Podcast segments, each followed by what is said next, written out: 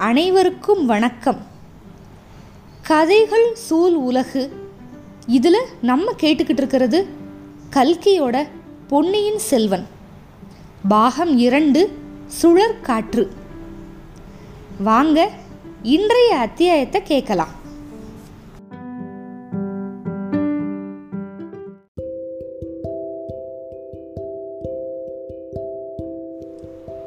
பொன்னியின் செல்வன் பாகம் இரண்டு அத்தியாயம் பதினைந்து. இரவில் ஒரு துயரக் குரல். சோழ நாட்டில் அந்த காலத்தில் ஆடல் பாடல் இந்த மாதிரி கலைகள் எல்லாமே ரொம்ப செழிப்பாக இருந்துச்சு. நடனம் நாடகம் இதெல்லாம் சேர்ந்து வளர்ந்துருந்துச்சு. தஞ்சை நகரத்தில் நிறைய நாடக கலைஞர்கள்லாம் இருந்தாங்க. அந்த காலத்தில் வந்து கருவூர் தேவர் அப்படின்னு ஒரு சிவநேச செல்வர் இருந்தார். அவர் இஞ்சி சூழ் தஞ்சை நகர் பற்றி நிறைய பாட்டில் சொல்லியிருக்காரு. இஞ்சினா கோட்டை மதில் அப்படின்னு ஒரு அர்த்தம் உண்டு.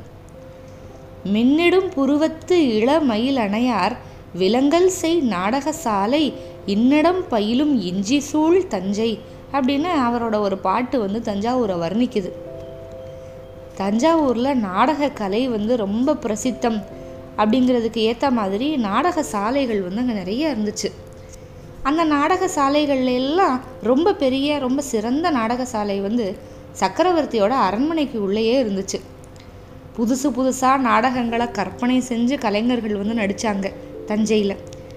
இதுக்கு முன்னாலெல்லாம் புராண இதிகாச காவியங்கள்லாம் இருக்கும்ல அப்படிப்பட்ட கதைகளவே எடுத்து நடிப்பாங்க.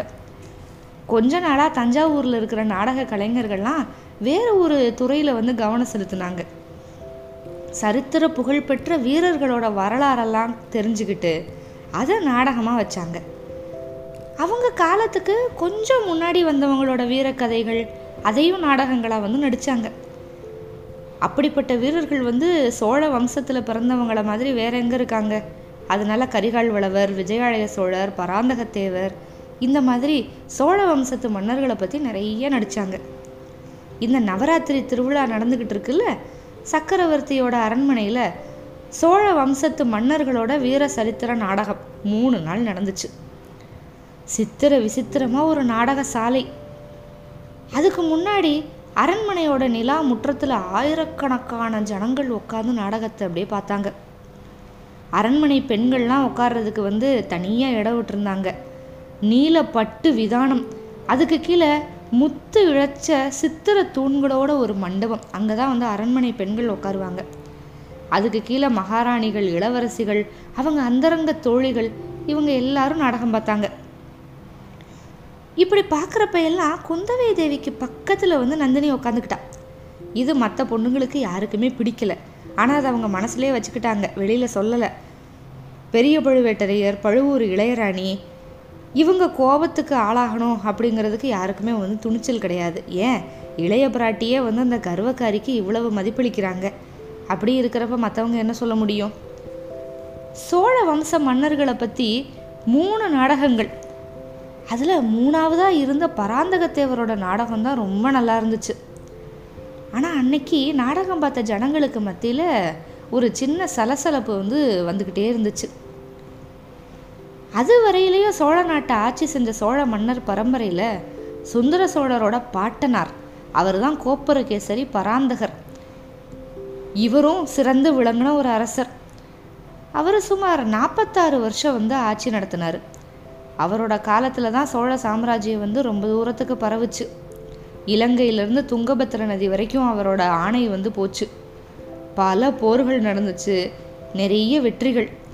மதுரையும் ஈழமும் கொண்ட கோப்பரகேசரி அப்படிங்கிற பட்டம் அவருக்கு. தில்லை சிதம்பரத்தில் சிற்றம்பலத்துக்கு பொன் வேய்ந்தார். இதெல்லாம் நம்மளுக்கு ஏற்கனவே தெரிஞ்சது. இவரோட வாழ்க்கையோட இறுதி கட்டத்தில் சில தோல்விகள்லாம் நடந்துருச்சு. அதனால ராஜ்யமும் கொஞ்சம் சுருங்குச்சு. ஆனால் இவரோட புகழ் மட்டும் சுருங்கவே இல்லை. வடக்கில் இரட்டை மண்டலத்திலிருந்து கடல் மாதிரி ஒரு பெரிய சேனை. அவங்க படையெடுத்து வந்தாங்க. கண்ணரதேவன் அப்படிங்கிற அரசனோட கடைசி போர் வந்து தக்கோலத்தில் நடந்துச்சு. தக்கோலம் அப்படிங்கவுமே நம்மளுக்கு என்ன ஞாபகம் வருது? இளவரசர் ராஜாதித்யர் ஞாபகம் வராரு. அதில் இந்த பராந்தகரோட மூத்த மகன் ராஜாதித்யர் வந்து படை தலைமை வகிச்சு போனார். கன்னர தேவனோட சைனியத்தை முறியடிச்சிட்டு யானை மேலே இருந்தபடியே உயிர் திறந்துட்டு வீர சொர்க்கம் அடைஞ்சிட்டாரு.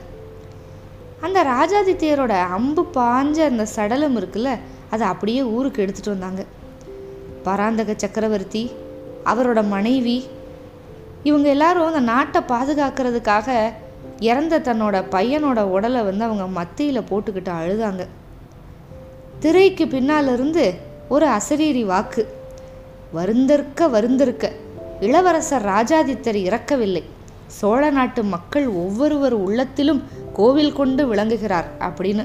அதாவது இதன் இந்த நாடகத்தோட திரைக்கு பின்னாடி இப்படி ஒரு குரல் கேட்குது இந்த இறுதி காட்சியோட வந்து அந்த நாடகத்தை வந்து முடிச்சாங்க. இப்போ இவங்க இருக்காங்கல்ல இந்த தலைமுறைக்கு முந்தின தலைமுறை நடந்த வீர சம்பவங்கள் தான் அதிகமாக இருந்தது இந்த நாடகத்தில். அதை பிரமாதமாக ரசித்தாங்க ஆனால் சபையோருக்குள்ள சலசலப்பு வந்துச்சு அப்படின்னு நம்ம பார்த்தோம்ல அதுக்கு காரணம் என்ன அப்படின்னா இந்த பராந்தக தேவரோட காலத்தில் நடந்த பெரிய போர்களில் ரெண்டு சிற்றரசர்கள் வந்து அவருக்கு துணைக்கி இருந்தாங்க. ஒருத்தர் வந்து கொடும்பாளூர் சிற்றரசர் இன்னொருத்தர் வந்து பழுவூர் குறுநில மன்னர். இந்த ரெண்டு பேருமே சோழ வம்சத்தினரோட உறவு வச்சுருந்தாங்க. பெண் கொடுத்து பெண் வாங்கினவங்க. ரெண்டு பேரும் பராந்தகருக்கு வந்து ரெண்டு கை மாதிரி. யார் வலதுகை யார் இடதுகை அப்படின்னு கூட சொல்ல முடியாது. ரெண்டு பேரையும் ரெண்டு கண்கள் மாதிரி பராந்தக சோழர் வந்து ஆதரிச்சுட்டு வந்தார். ரெண்டு கண்ணில் எது உயர்வு எது தாழ்வு அப்படின்னு சொல்ல முடியாதுல்ல? இப்போ அதிகாரம் செலுத்திக்கிட்டு இருக்காருல்ல நம்ம பெரிய பழுவேட்டரையர் சின்ன பழுவேட்டரையர். இவங்க அப்பா பெரிய தந்தை பராந்தகருக்கு வந்து உதவி செஞ்சவர். அவரோட பேர் என்னன்னா பழுவேட்டரையர் கண்ணன் அமுதனார். இலங்கையில் இறந்து போனார்ல கொடும்பாளூர் சிறிய வேளார் அதாவது நம்ம வானதியோட அப்பா. அவரோட அப்பா. அந்த கொடும்பாளூர் சிறிய வேளாருங்கிறது வானதியோட அப்பா. அவரோட அப்பானா வானதியோட பாட்டனார். இவர் தான் பராந்தக தேவருக்கு வந்து துணை செஞ்ச அந்த கொடும்பாளூர் சிற்றரசர். பழுவூர் குறுநில மன்னர் பராந்தகர் கூட இருந்தவர் வந்து இப்போ இருக்கிற பழுவேட்டரையரோட பெரிய தந்தை கொடும்பாளூர் மன்னருங்கிறது நம்ம வானதியோட பாட்டனார் இந்த பராந்தக தேவரோட நாடகம் நடத்துனாங்கல்ல அவங்களும் இந்த ரெண்டு சிற்றரசர்களுக்கும் நடுவில் எந்த வேற்றுமை இல்லாமல் உயர்வு தாழ்வு இல்லாமல் ரொம்ப ஜாக்கிரதையாகவே நாடகத்தை அமைச்சிருந்தாங்க. ரெண்டு பேரோட வீர புகழும் நல்லா தெரிகிறபடி தான் காட்சியெல்லாம் வச்சுருந்தாங்க. ரெண்டு பேரையும் பராந்தகர் சமமாக தான் வச்சுருந்தாரு அப்படிங்கிறத நல்லா எடுத்து காமிச்சாங்க. ஆனாலும் நாடகம் பார்த்த மக்கள் வந்து அந்த சமபாவத்தை வந்து கண்டுக்கலை. மக்களில் கொஞ்சம் பேர் வந்து கொடும்பாளூர் கட்சி கொஞ்சம் பேர் வந்து பழுவூர் கட்சி. கொடும்பாளூர் தலைவனோட காட்சிகள் வர்றப்ப எல்லாம் அந்த வீர செயல்கள் வர்றப்ப எல்லாம் சபையில் ஒரு பகுதியில் இருக்கிறவங்க மட்டும் ஆரவாரம் பண்ணாங்க. பழுவூர் வீரன் வந்ததுமே இன்னும் கொஞ்சம் பேர் ஆரவாரம் பண்ணாங்க. முதல்ல இந்த போட்டி வந்து ரொம்ப சின்னதாக தான் இருந்தது. அப்புறம் நாடகம் போக போக பெருசாயிருச்சு. கூட்டத்துக்கு நடுவில் வந்து நாவலோ நாவல் அப்படின்னு சபையோரோட கோஷம் பயங்கரமாக வந்துச்சு. அந்த காலத்தில் வந்து உற்சாகம் ஆதரவு இதெல்லாம் காட்டுறதுக்கு வந்து நாவலோ நாவல் அப்படின்னு சப் சத்தம் போடுவாங்க. இந்த போட்டி கோஷமெல்லாம் வந்து குந்தவை தேவிக்கு வந்து உற்சாகத்தை கொடுத்துச்சு. கொடும்பாளூர் கட்சியோட கோஷம் கேட்குறப்ப எல்லாம் பக்கத்தில் இருக்கிற கொடும்பாளூர் இளவரசியை தூண்டி விட்டு பாத்தியா வானதி உன்னோட கட்சி இப்போ வலுத்துருச்சு அப்படின்னு சொல்லுவாள் கள்ளங்கபடமே இல்லாத வானதியும் சந்தோஷமாக அதை பார்ப்பா ஆனால் பழுவூர் கட்சியோட கோஷம் வலுக்கிறப்ப இளையராணி வந்து நந்தினியை பார்த்து ராணி இப்போ உங்கள் கட்சி அப்படின்னு சொல்லுவாள் ஆனால் நந்தினிக்கு வந்து இது சந்தோஷம் இல்லை அப்படிங்கிறது வந்து அவளோட முகத்திலேயே தெரிஞ்சது. இந்த மாதிரி ஒரு போட்டி ஏற்பட்டது மக்கள் வந்து பகிரங்கமாக இப்படி ஈடுபட்டு அதில் வந்து கோஷம் போடுறது அதை இளைய பிராட்டி தூண்டி விட்டுக்கிட்டே வர்றது அந்த சின்ன பொண்ணு வானதியையும் நம்மளையும் ஒரே நிலையில் சமமாக வச்சு பரிகாசம் பண்ணுறது இது எதுவுமே நந்தினிக்கு வந்து பிடிக்கல. அவளோட உள்ளத்தில் இருக்கிற கனலை வந்து பன்மடங்கு வளர்த்துக்கிட்டே வந்துச்சு. கோச்சிட்டு எழுந்து போயிடலாமா அப்படின்னு வேற தோணுச்சு. ஆனால் அப்படி செஞ்சால் இந்த போட்டியெல்லாம் ரொம்ப பிரமாதப்படுத்தி தோல்வியை ஒப்புக்கிட்டது மாதிரி ஆயிரும் அப்படின்னு சொல்லிட்டு பழுவூர் ராணி வந்து பல்ல கடிச்சிக்கிட்டு இருந்தா. இதையெல்லாம் குந்தவை தேவியும் பார்த்துக்கிட்டு தான் இருந்தா. நந்தினியோட மனசு வந்து கண்ணாடியில் பார்க்குறது மாதிரி அவளோட முகத்தில் தெரிஞ்சுது. ஆனால் இன்னொரு விஷயம் இளைய பிராட்டிக்கு வந்து தெரியாத மர்மமாகவே இருந்துச்சு. போரில் பாண்டிய மன்னன் வந்து தோற்று போய் இலங்கை மன்னன்கிட்ட போய் சரணாகதி அடைஞ்சது. இலங்கை மன்னனோட உதவி பெறாமல் மணிமகுடம் அப்புறம் ரத்தினஹாரம் அதெல்லாம் அங்கேயே விட்டுட்டு சேர நாட்டுக்கு ஓடுனது. இந்த மாதிரி காட்சிகள்லாம் நாடகத்துக்கு வந்தப்ப சபையோர்கள் வந்து கட்சி பேதமே இல்லாமல் எல்லாருமே உற்சாகமாக இருந்தாங்க. ஆனால் நந்தினியோட முகம் மட்டும் அப்படி ஒரு மன வேதனையை வந்து காட்டுச்சு. இந்த காரணம் என்ன அப்படின்னு நம்ம இளைய பிராட்டிக்கு வந்து புரியவே இல்லை.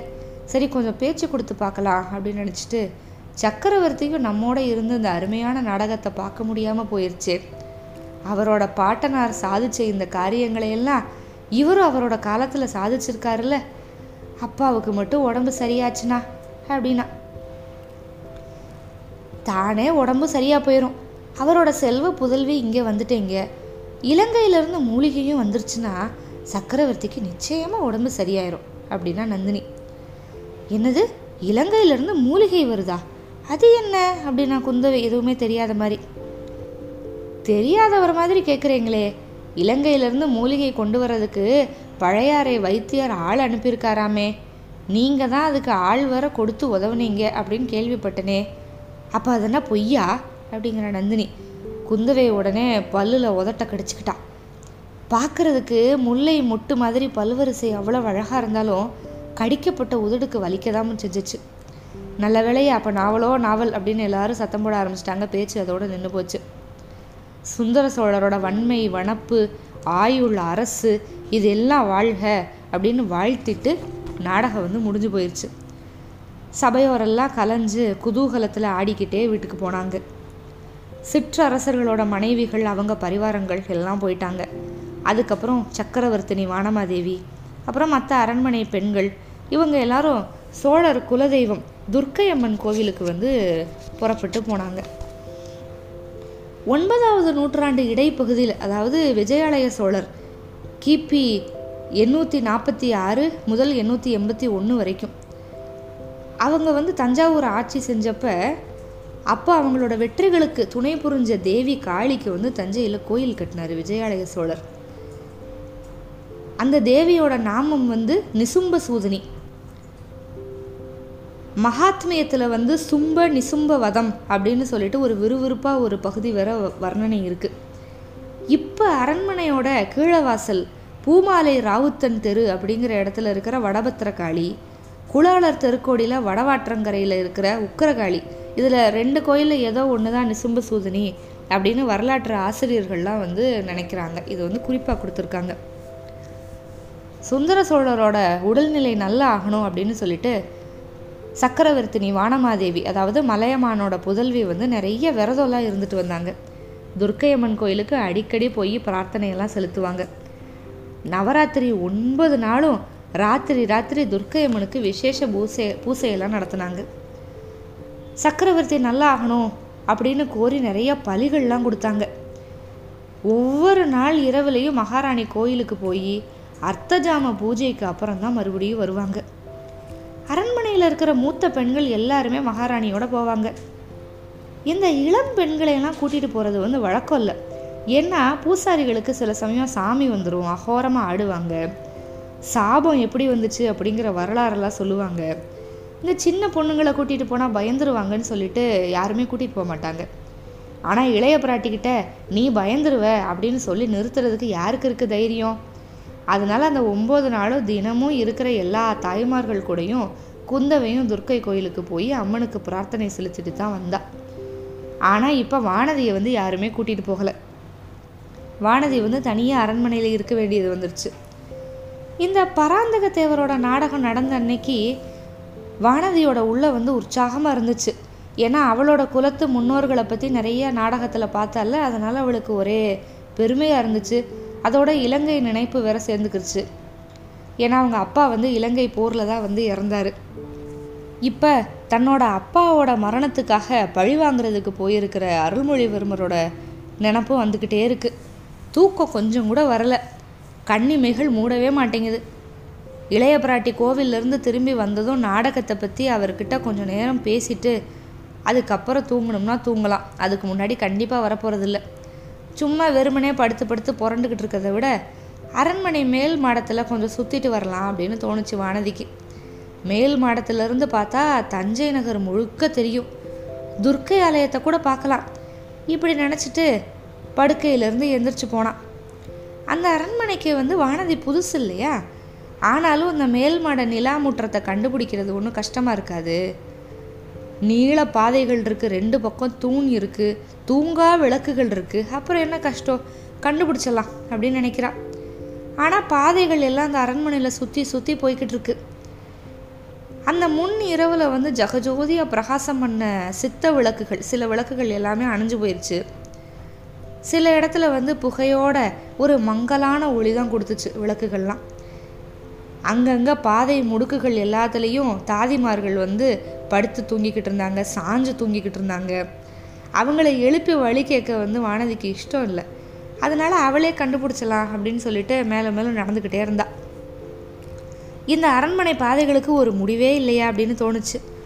அப்போது இப்படி நடந்துக்கிட்டு இருக்கப்ப திடீர்னு ஒரு குரல் கேட்டுச்சு. ஒரு தீனமான துயர குரல். அதை கேட்டதுமே வானதிக்கு வந்து அப்படியே ஒரு ரோமாஞ்சனம் ஒரு புல்லரிச்சுது. உடம்பு அப்படியே நடுங்குச்சு. அவளோட கால் அப்படியே நின்று போயிடுச்சு மறுபடியும் அந்த குரல் என்னை காப்பாத்துறாருங்க யாருமே இல்லையா? அப்படின்னு. ஆஹா இது என்ன சக்கரவர்த்தியோட குரல் மாதிரி இருக்குது என்ன ஆபத்தோ தெரியலையே உடம்புக்கு ரொம்ப முடியலையோ? இல்லை வேற ஏதாவது இருக்குமா? சக்கரவர்த்தினி கூட இங்கே இல்லை. பெரியவங்க எல்லாரும் கோயிலுக்கு போயிட்டாங்க. சரி சக்கரவர்த்திக்கு பக்கத்தில் யாருமே இல்லாமல் போவாங்களா என்ன? இருப்பாங்க.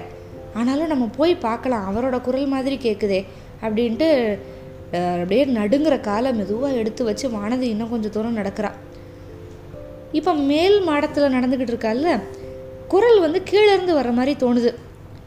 அந்த ஒரு கொஞ்சம் தூரம் நடந்ததுமே ஒரு இடத்துல அந்த பாதையும் முடிஞ்சிருச்சு. குனிஞ்சு கீழே பார்த்தா கீழே வந்து ஒரு பெரிய மண்டபம். என்னன்னா அது சக்கரவர்த்தியோட சயன கிரகம் அதாவது சக்கரவர்த்தியோட படுக்கை அறை.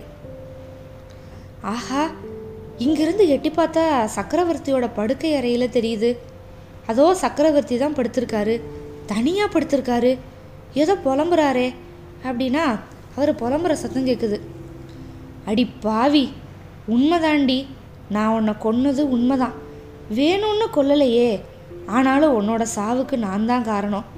அதுக்கு என்னை என்ன செய்ய சொல்கிற வருஷம் இருபத்தஞ்சு ஆகுது. இன்னும் என்னை விடாமல் சுத்துறையே. உன்னோட ஆத்மாவுக்கு சாந்திங்கிறதே கிடையாதா? எனக்கும் அமைதி கொடுக்க மாட்டியா? என்ன பிராயச்சித்தம் செய்யணும் சொல்லு. அதுபடியே செஞ்சிடுறேன். என்னை விட்டுரு. ஐயோ என்னை இவளோட கொடுமையிலிருந்து காப்பாத்துறவங்க யாருமே இல்லையா? எல்லாரும் என்னோட உடல் நோய்க்கு மருந்து தேடுறாங்க. என்னோட மன நோயை தீர்த்து காப்பாத்துறவங்க யாருமே இல்லையா? போ போ போயிடு. இல்லை இல்லை இல்லை. போகாத நில்லு. நான் என்ன செய்யணும்னு சொல்லிட்டு போ. இப்படி ஒன்றுமே பேசாமல் மௌனமாக இருந்து என்னை வதைக்காத. வாயை திறந்து ஏதாவது சொல்லிட்டு போ. இதெல்லாம் வந்து வானதியோட காதில் இரும்ப காய்ச்சி ஊத்துறது மாதிரி கேட்குது அவளோட உச்சந்தலையிலேருந்து உள்ளங்கால் வரைக்கும் அப்படியே குலுக்கி போட்டுருச்சு. அவள் தன்னை எறியாமல் கீழே குனிஞ்சு பார்க்குறா மண்டபத்தில் வந்து நாலாபுரமும் தேடுறா. யாராவது இருக்காங்களா? அவருக்கு என்ன சித்தபிரமை எதுக்கு வந்து அவர் இப்படி பிதட்டுறாரு அப்படிங்கிறதுக்காக. ஆனால் சக்கரவர்த்தியோட முன்னாடி கொஞ்சம் தூரத்தில் ஒரு உருவம் இருந்துச்சு.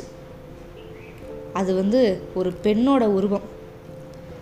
பாதி உருவம் தான் வானதிக்கு தெரிஞ்சது. பாக்கி பாதி வந்து தூணோட நிழலில் அதோட புகையில் வந்து மறைஞ்சு போயிருந்துச்சு. தெரிஞ்ச வரையில் அந்த உருவம் யார் மாதிரி இருந்தது? ஆஹா பழுவூர் இளையராணி மாதிரியில் இருக்கு. இது என்ன கனவா? இல்லை நமக்கு சித்தபிரமையா இல்லை இல்லை இல்லை. உண்மையே தான் அதோ அந்த தூணோட மறைவில் யாரோ ஒளிஞ்சு நிற்கிறாங்களே அது பெரிய பழுவேட்டரையர்ல? சந்தேகமே இல்லை அவங்க தான் பழுவூர் இளையராணியை பார்த்துட்டா சக்கரவர்த்தி இப்படியெல்லாம் பேசுகிறாரு உன்னை நான் கொலை பண்ணது உண்மை அப்படின்ல சொல்கிறாரு அதோட பொருள் என்ன? ஒன்றுமே புரியல வானதிக்கு. மயக்கம் வர்ற மாதிரி இருந்துச்சு தலை சுத்த ஆரம்பிச்சிருச்சு. அரண்மனையாக சுத்த ஆரம்பிச்சிச்சு. சேச்சே இங்கே நம்ம மயக்கம் போட்டு விழுந்துடக்கூடாது கூடவே கூடாது. பல்ல கடிச்சுக்கிட்டு வானதி வந்து அங்கேருந்து நடந்து போனான் ஆனால் திரும்பி போகிற பாதை வந்து தொலையாத பாதை. அவள் படுத்திருந்த அறை வரவே வராது போல தோணுச்சு. நடந்துக்கிட்டே இருந்தா. இனிமேலும் நடக்கவும் முடியாது நிற்கவும் முடியாது. குந்தவை பிராட்டி கோவிலிருந்து திரும்பி வந்தப்போ வானதி வந்து அவளோட அறைக்கு கொஞ்சம் தூரத்தில் நடை பாதையில் உணர்வே இல்லாமல் கட்ட மாதிரி கிடக்கிறத பார்த்தான் நந்தினி ஏன் அப்படி வந்து சக்கரவர்த்தி முன்னாடி நிற்கணும் ஏன் அதை பழுவேட்டரையர் ஒளிஞ்சிருந்து பார்க்கணும்? நந்தினியை பார்த்துட்டு உன்னை கொலை பண்ணது உண்மைதான் அப்படின்னு ஏன் சக்கரவர்த்தி புலம்புறாரு? இதெல்லாம் மேற்கொண்டு தெரிஞ்சுக்கலாம். காத்திருங்கள். அத்தியாயம் பதினாறுக்கு. நன்றி.